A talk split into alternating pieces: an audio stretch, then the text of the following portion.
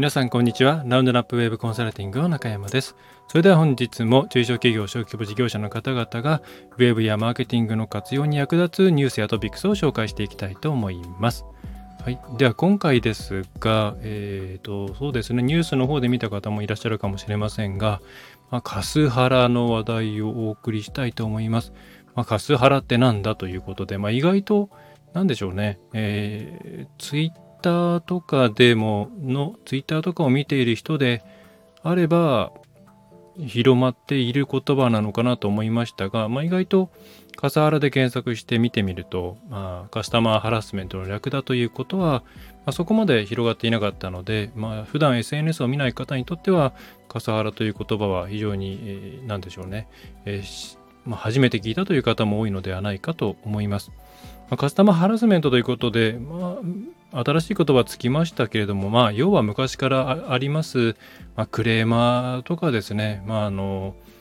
なんでしょう、理不尽な要求をしてくるお客さんとか、そういったものですね、えー、そういったものが、まあ、今はカスハラカスタマーハラスメントと、まあ、いろんなものにハラスメントをつける流れですからね、えー、カスハラということで、えー、呼ばれております。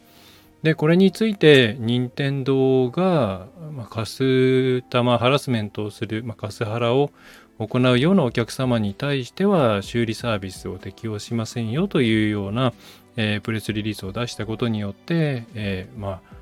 あ、ね、まあ、普段それで苦しんでいる方を中心に、まあ、非常に、え、ウェルカムな、え、状況になっておりますと。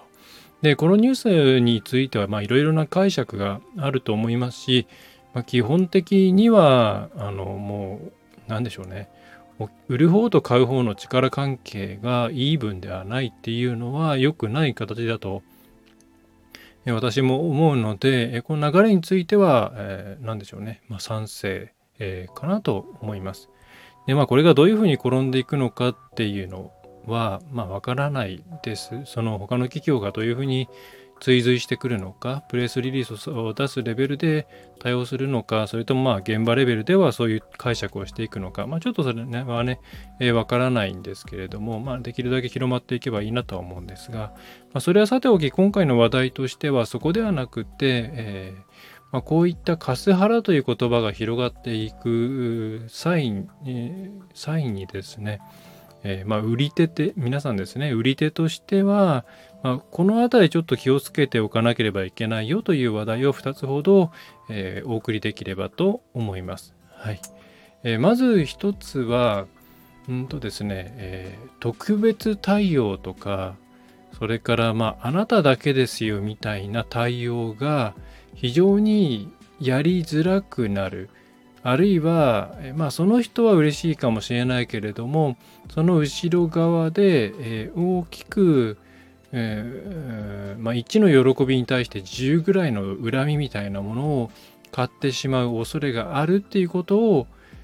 えー、全員がですね把握しておいた方がいいっていうことです。これは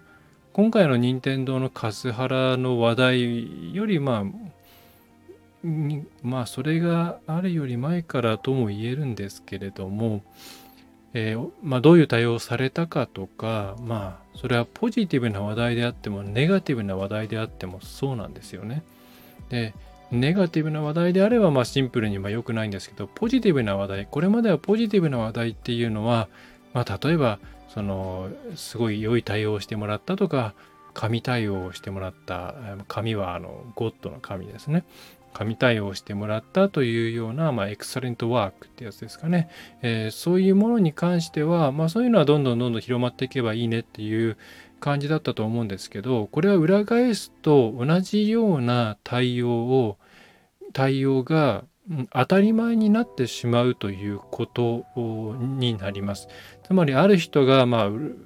そうですね。ウルトラ C みたいなものでもしかしたら偶然とか運とかそういうのも絡んだ上で何か良い対応結果的にすごい良い解決法を行えた、えー、みたいな話だったかもしれないのに、えー、次からはそれをやるのが当たり前。やらないと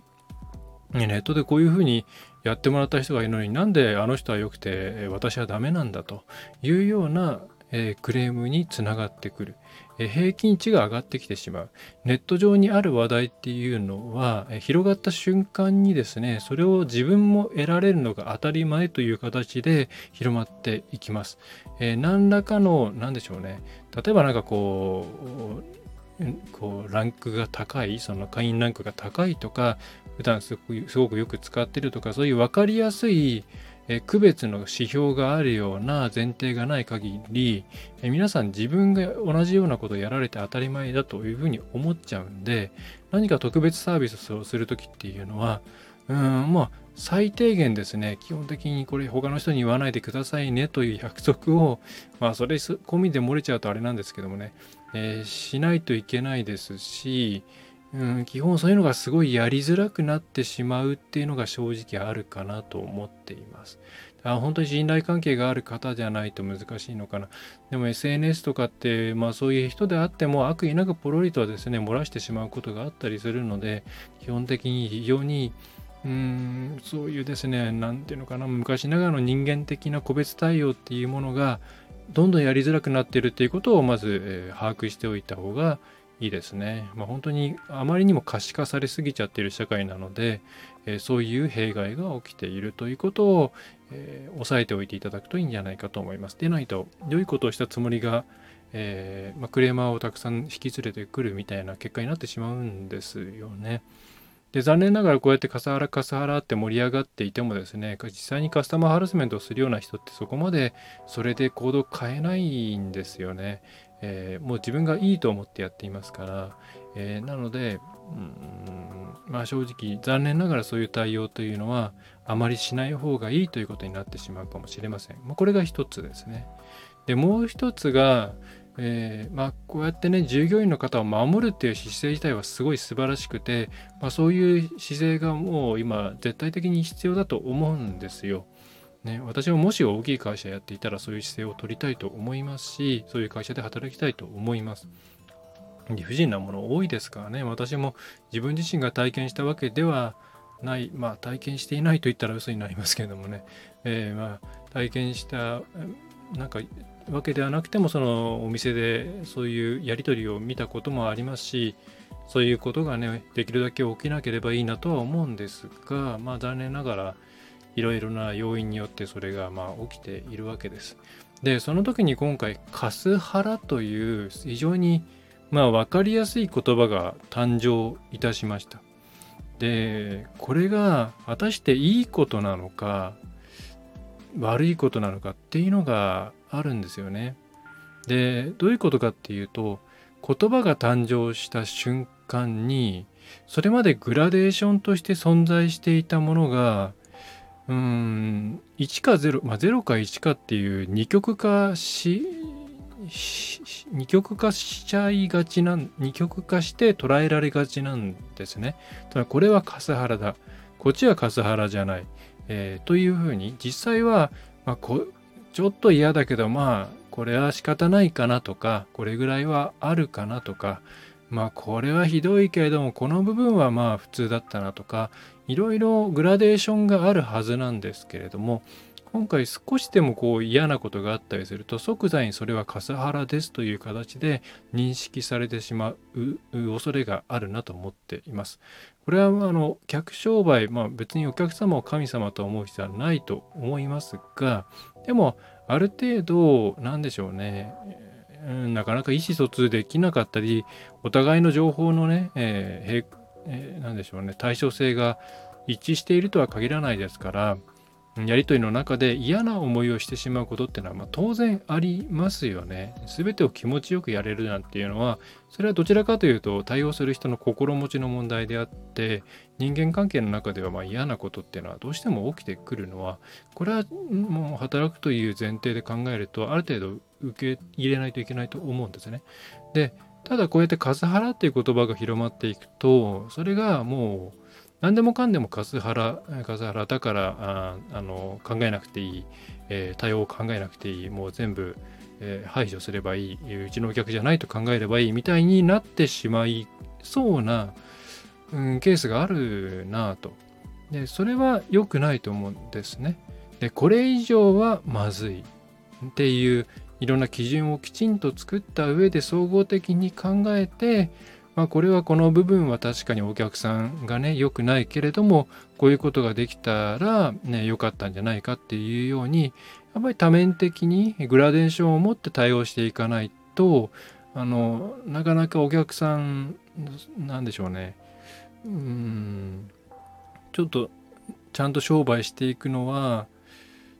っていう観点で言うとマイナスになるんじゃないかなと思いますね。まあ、これなかなか言い方が難しいんですけれども、まあ、私はその何でもちゃんとお客さんの言うことを聞いた方がいいとかそこから何か得るものがあるだろうからっていうことではなくて、えー、グラデーションを持った上で一つ一つの件を考えて、えー、何でしょう交通事故ではないですけれども10-0で相手が悪いってことはなかなかないと思うんで、まあ、8-2ぐらいで、えー、相手が悪いとえ言った場合でもその2の部分に関してはね、皆さんには責任はないですけれども、この2の部分に関しては改善できることがあればしていきましょうと。ね、そうすればですね、その2の部分だけで引っかかる人の不満っていうのをゼロにすることができるわけですから、まあ、もっとより良いお客さんに体験を提供することができるわけですからね。えー、ということで、今回は2つ注意点。1つは特別対応がしづらくなりますよっていうこと。えー、その辺は注意してやらなければいけないですね。で2つ目は、えー、言葉ができるとグラデーションがあったものが01に分かれてしまいがちなので、そうではなくって今回のような対人間のケースはちゃんとグラデーションがあるという前提で総合的に判断して顧客対応をしていくと、えー、その姿勢をキープしていただくことをお勧めします。えー、という感じですかね。はい。流れとしてはこうやって声を上げられることは素晴らしいことだとは思うんですが、まあ、反面、ちょっとそれが行き過ぎる、あるいはこう、捉え方によっては、あまり良くないんじゃないかなっていうこともあると思うんで、今回、え、トピックスとして挙げさせていただきました。はい。ね。まあでも、あの、ひどい人もいますからね、えー、そういう時にはちゃんと身を守る、守ってあげるという対応をしていただくのが良いかと思います。はい。えー、それでは今回は以上になります。えー、中小企業の IT ウェブに関して、ね、心配し、